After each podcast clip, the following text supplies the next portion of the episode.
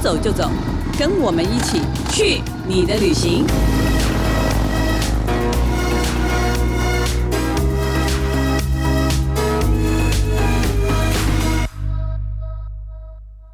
大家好，这里是静好听与静周刊共同制作播出的节目，我是静周刊美食旅游组的副总编辑易军。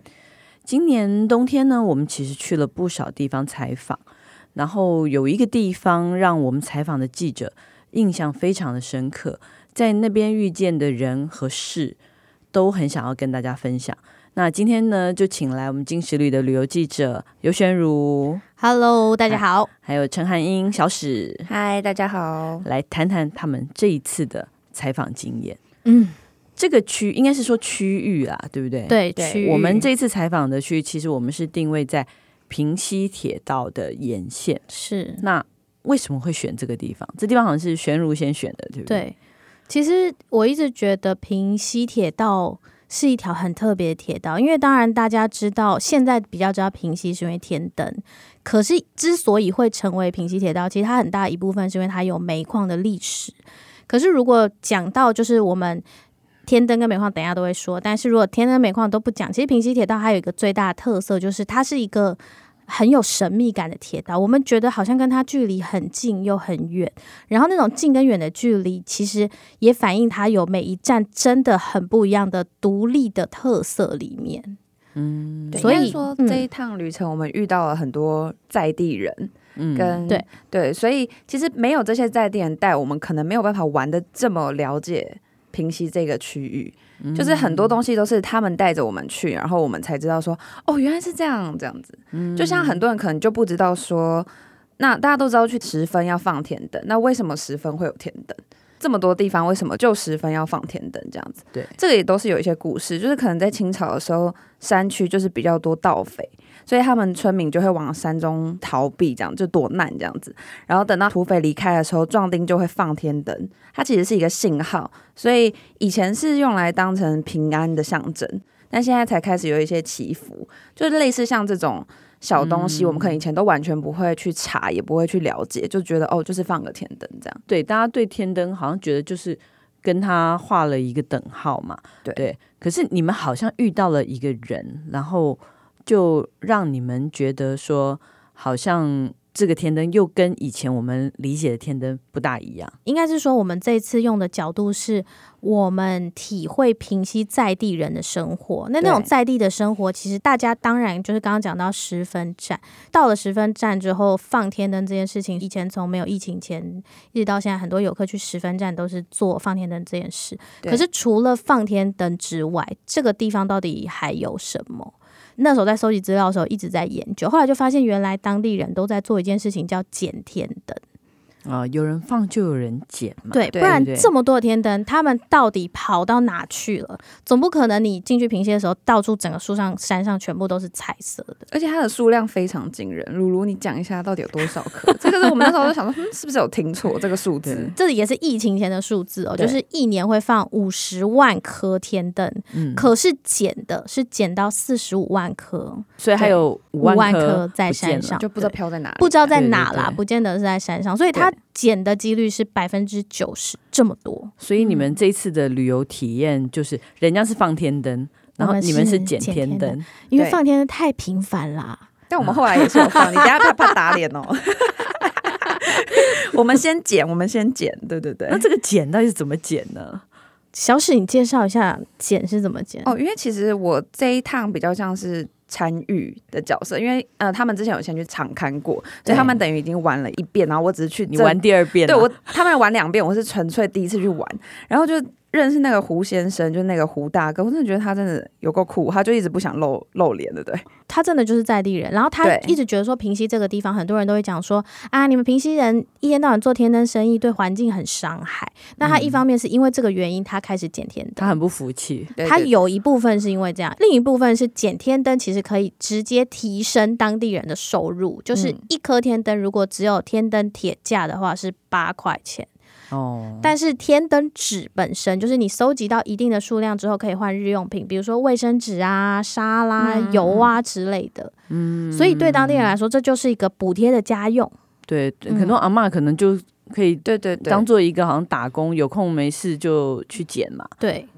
怎么捡呢？那一天就是那时候胡大哥就骑一台 o 都 b 然后他就在旁边等我们，他拿一个很像钓竿的东西，很就是长一个长长的一个圆棍形的他东自己西就做的对，他自己对做的，对，嗯然后我们就跟着他，他就说第一次是他说他先去探路，他去对看看到底我们捡不捡得到，然后我们就在十分等他。等等等，等了半小时之后，他回来了，他就说：“OK，我已经看好了，因为他非常害怕我们会因为捡天灯发生什么意外事件。啊，真的会会发生意外事件吗？会，当地有有老人家就是因为捡天灯，所以就有过就是敲到头，然后后来就过世。就他在溪边，然后就对跌倒这样子，哦，因为天灯可能在山上，或是溪水边，或各式各样的地方他会嘛。掉在各个地对方啊。对，对你完全无法控制它的去向啊。对啊，没也有民宿错老板跟我们说，他的顶楼都会掉钱下来啊，就是天灯就掉他那，他就可以拿啊，去对还对钱。对，当时就跟着胡大哥一起上山，然后那个上山就是距离十分站大概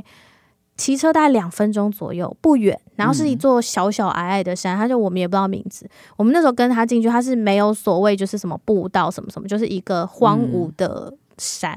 然后那个山就是走进去之后，你也知道平息雨非常多，对，所以是泥泞的那种感觉。对对对，所以然后路是你们自己走出来的，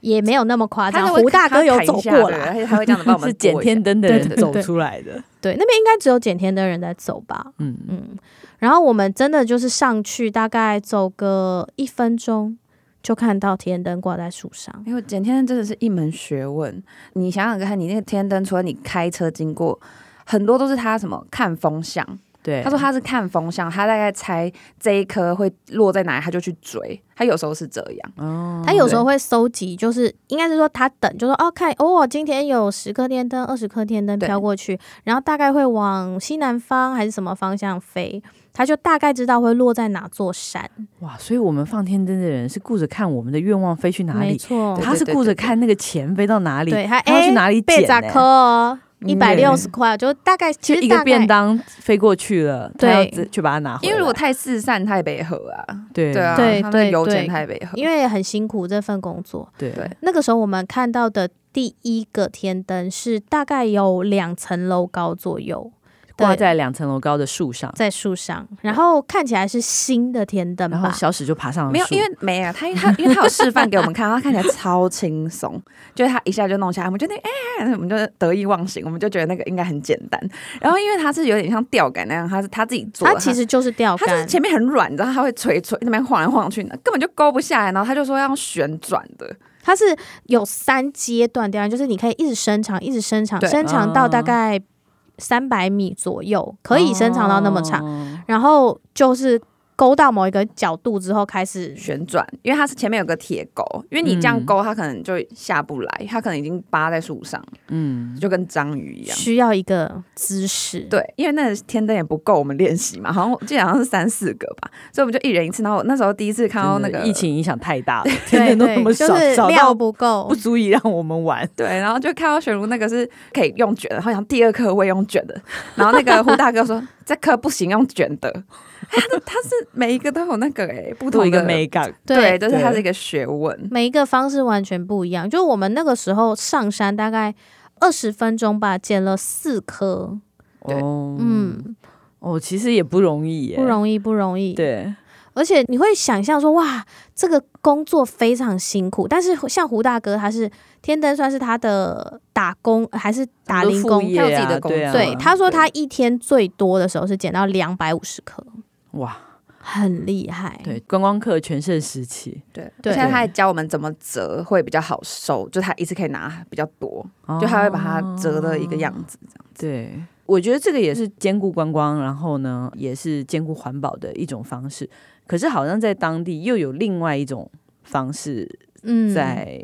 看天灯这件事情。他们有两派啦，对，其实我们在采访的过程中，我们才知道说，原来平西的天灯分为两派，一派就是传统天灯派，就是我们可以捡的那种天灯，因为它不会完全燃烧；另一派是新派，就是永续天灯派，它的天灯整座它没有铁丝，它全部都是用纸架。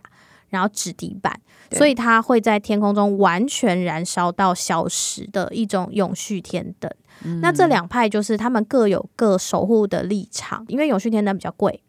嗯价格比较高一点。然后但是环保天大概多灯贵贵多少？啊哦，一般的天灯大概是两百块，但嗯永续天灯是四百、有哦两差倍嗯不多是这样子的差异。当然，传统天灯会有一些，比如说你选几种颜色啊，然后嗯像这样子会有一些价格上不一样的地方。嗯，对，所以那一次我那们两派为什么会对立呢？他们到底冲突在哪里呢？其实传统天灯就是会有，比如制作的人，然后要剪的人，他们都是以这样子的天灯为生的。哦，它其实也是个产业链的一但个对对对，永续天灯，它从制作到燃烧完都跟他们完全没有关系。哦，就对又变成另外一批人这样子。对，所以就有一些当地人很反弹，他们不愿意接受这样的状态，再加上他们觉得剪天灯就是一种对环境的保护，他们并没有觉得传统天灯有造成对当地环境的破坏。嗯对，因为天灯也有人觉得就像放鞭炮一样，有些人是觉得说它就是一个传统嗯对习惯，你好像叫大家就是完全不要做这件事情，这种一刀切好像也是不太，或者是不我大觉得合那理个举例大概就是叫你放一个没有声音的鞭炮，嗯就是那。种感觉，就是它就是缺一个感觉。这你样你不是觉得好像跑得太快了？对，因为它是上去，然后到了最高点之后烧掉，小史是觉得它像烟火啦，对，它像烟火，所以你的愿望是洛洛等 到就是你你要看很久，就是然后有些人那就个是喜欢那样，你知道那样坐在那个旁边，然后看它会飘到哪去，会掉到哪去。然后因为那时候是我们第一次一起放那个永续天灯，嗯他就我们就很期待它飘到哪去，它就飘飘飘飘到最上空变一个小点之后就不。跟让像放个屁一样就不见，四百块就喷嗯掉，呃大概就是这种感觉，就是可可你是传统天灯它也不会回来 啊，对。可是它就是会一直飘飘，你就可以看到它有一个过程，它会有一个缓慢它的所以的他可过程，能第一次被那个快速的过程给吓到了，没有想到说，哎、这么我的愿望快这么对快就结束了。那所以嗯除了天灯之外，你们这次还去了哪里？哪一个小站？好像下一个小站是。哎，菱角吗？我们对，因为就是不是那个吃的菱角，不是我是山菱的小史一角开始就一直困惑说菱角我说是盛产菱角的车站小站嘛，对 你看，我就知道他会有这种困惑。 对，满因为脑子只有吃。 对，因为菱角车站其实它有一个别名叫做微笑车站，它还算是蛮特别的地方，因为它其实早期开采煤矿，所以它是整个平西铁道周边人口第二多的聚落，嗯所以它曾经非常非常的繁盛。然后呢？然后我们在 那边很惊恐啊、然后呢我们这边超惊恐，能因为干它的嘛那个铁道是没有栅栏的，对它没有那个平交道跟栅栏，小站的特色就是它在就是这里不会哔哔哔哔。我然后听说你们在那边有对，然后因为它嗯是一个弯道嘛，它是它是鸣笛，就是火车要靠近那个弯，它会鸣笛。可是我们就说鸣笛之后，如果你走在上面已经来不及了，就大概就十秒钟， 所以那边很常发生事故。嗯对，然后我们那天采访的时候就开一台，九人座的九小小巴，啊对，然后那个巷子要上去太小，我们摄影就上不去，然后我们就想说好，那马马古小何先生吗？ 是的，然后我们就在那个铁道上，然后他就往后，然后我在那边倒很久，因为后面也是很小的路。然后这时候他就很 man，来，露露演一下， 你们全部都下车，啊，留我一个人就好。他觉得如果火车他也来，在演电影吗他？觉得火车来死一个就好，其其他人还要工 作， 而且你看你快马上加突然觉得他很 man，对不对？对，对然后，但是我们等一下，我们没有人下车好吗？我们是很有 同是事爱不的，能在上面我了吧，们超抖的，这样抓很紧，但我们也没下车， 对，很有义气的对啊，，然后我们也不敢出声，我们跟怕他他越同来越生紧共张死。对对然后当时真的车子还卡在那个铁轨上面，对，对，无人小站真的很可怕，就那种平交道真的蛮可怕的，真的很多人出事，对。所以就是因为没有那个栅栏的小站，所以就我们在当地就认识一个大哥，叫做快乐志工。嗯，快乐志工他的工作就是他专门在，应该可以说他是这个站的守护者啦。对，就是他会负责，就是比如说老人家穿过这个铁道的时候，然后还有一些游客来，他会指引他们，因为他有一个特殊技能，就是他听得到火车即将要来的声音。超厉害。哦，对所以他可以就是指挥交通就是了，或者帮忙大家快速的通过。，对对对，对，或者是他会说：“哎、火车在二十秒就进站了，请你们对对对不要过来。哦，但我们完全听不出来。对啊，而且他边跟我们聊天，他也边听得出来，对，就从小在那边长大。那那天是他救你们的吗？不是，那时候我们根本还没遇，那时候还没他找到跑哪去？ 了？那时候那时候真的是太紧急了，有时他会不定时出现在那里，因为他是志工嘛，他就是对有空他就会在那里。没错。然后他也跟我们讲说，他救过一个那个啊、外地的游客，他说有一个人骑摩托车吧，他就拉住他的那个机车的尾巴，他骑得非常嗯快，然后他对下一秒就要冲进那个铁道，然然后后火火车车就就来来了，所以他是冲过去，从后面整个拉住他。哇哇！因为他冲出去，他可能那个人就没命了。对对对对对对，我觉所得以因为刚好又嗯是他在弯道旁边吧，就对是真的，一下就来了，很快。嗯嗯，那那这个应该是个阿贝嘛，对不对？对，哎是 个阿对贝，对对。 哎， 对， 阿北，大哥啦， 对大哥。那这个大哥好像还有带你们到附近玩一玩，看哦一看。对，对他有带我们去逛一下那个小镇的比较特殊的景点。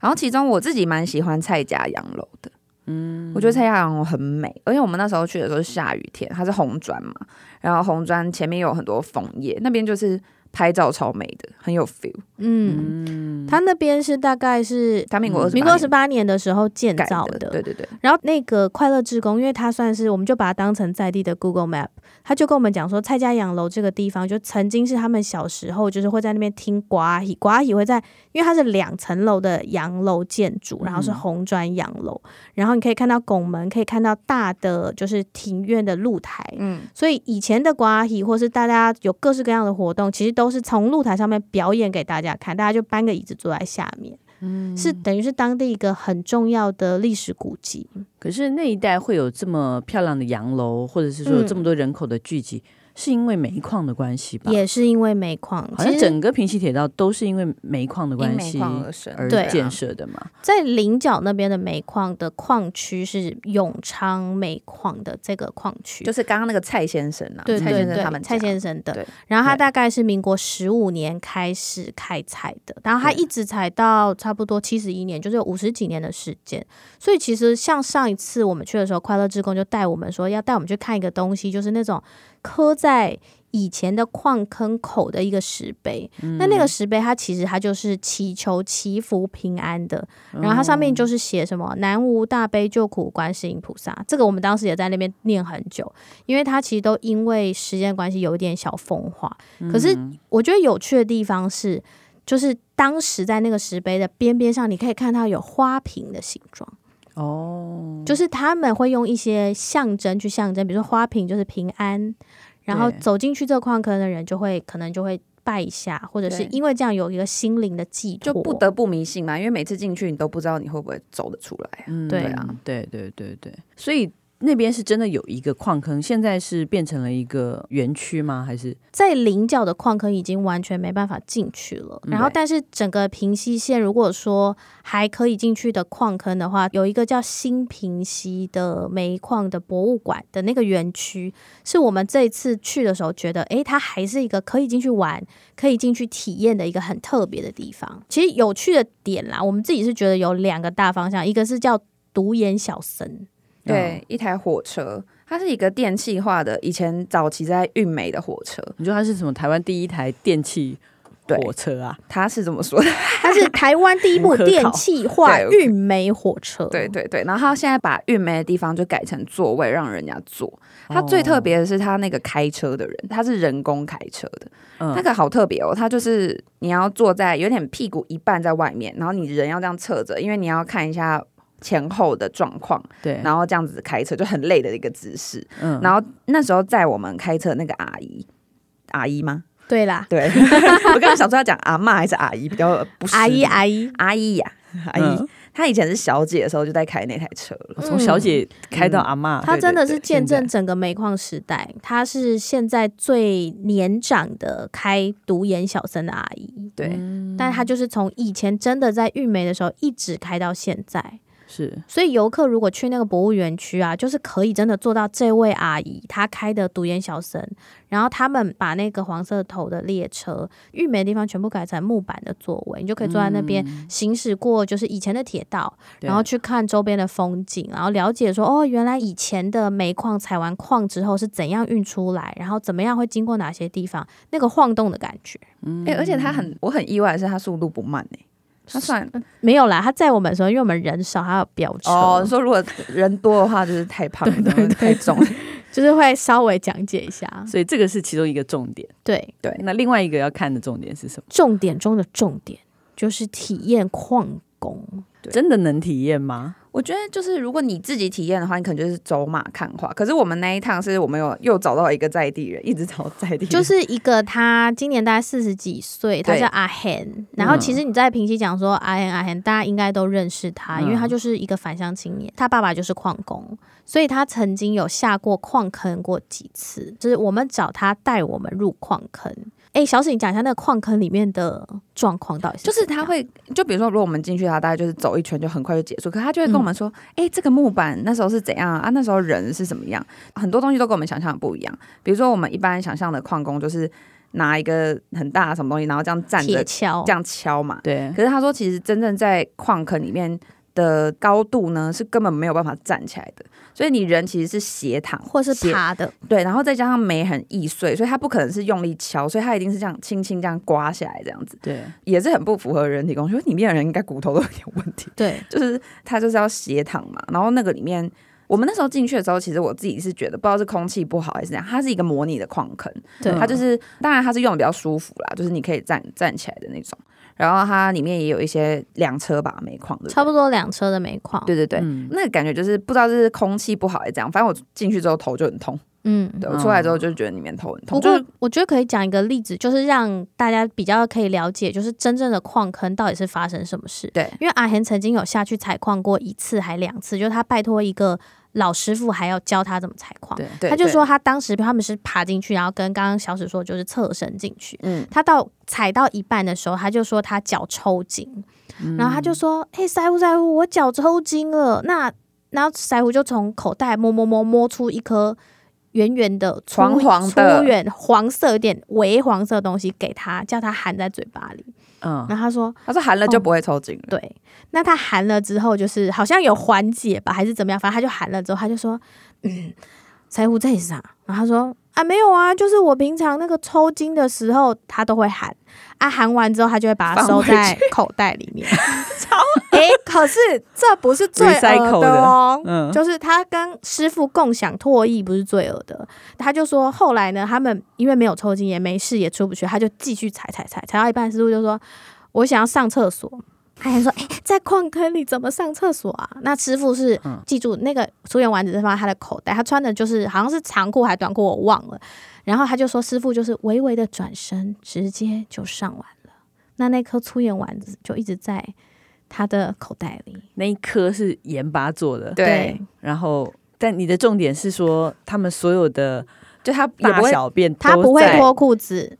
哦，也不脱裤子，不会。脱裤，没有地方让你脱啊，你脱也没有必要，因为是全黑的。可是他们根本没穿衣服吧？没有，因为这个是有些人会穿这个是近他们代的，对嗯近嗯代他们他是想要体验，所以他拜托人家在这几年前几哦几年前前几年啦，哦大概哦七哦八年前才嗯对去。拜托他去。可是，在早期的矿坑，就是真的在比较深入的地方，它其实是很热很热的环境，对所以他们其实。就阿贤就有说，他们其实有你想象是打赤膊，但其实他们很多是连内裤都不穿，他就是用一个皮带，嗯，然后就是有东西就挂在上面，然后进去以后就也不出来，所以所有的那个吃喝拉撒其就实都都在在里面，全部都在里因为面，你出不就是你没有办法那么快出来。所以包括粗盐丸子也是一直成年的产物。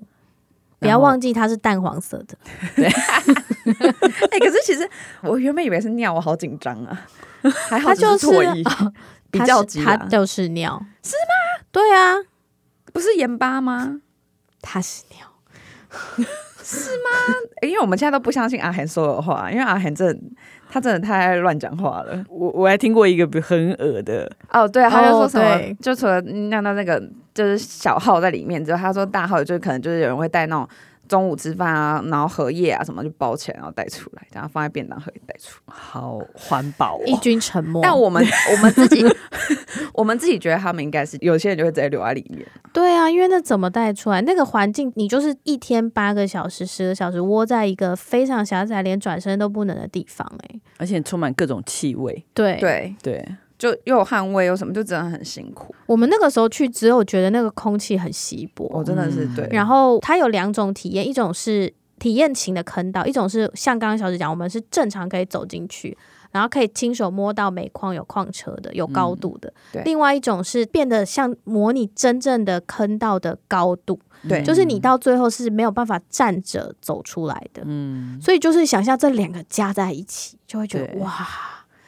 好可怕，不是很有有辛够够嗯不苦。舒服。可是这真的就是台湾历史的一部没错分，因为对台湾来说也很重要的。对所以你在那边好像看到一个展，对不对？其实他们写了一些东西还蛮还蛮有意思的，纪念这趟就旅是程的。其实日本的采梅跟我们是很相似的，所以他们找了一个日本的画家，其实我有点忘记画家名字，就找到，但他是们在展览啦，煤矿对博物馆里面就可以看到这个画家他画了关于所有煤矿矿坑的所有的生活，就包括他们的什么大众浴池啊，然后就是他们洗澡的时候的状况，嗯然后还有他们采煤的时候，他们平常都吃什么、喝什么、玩什么、做什么，跟采煤的过程。然后当然这些画作其实全部都是彩色的。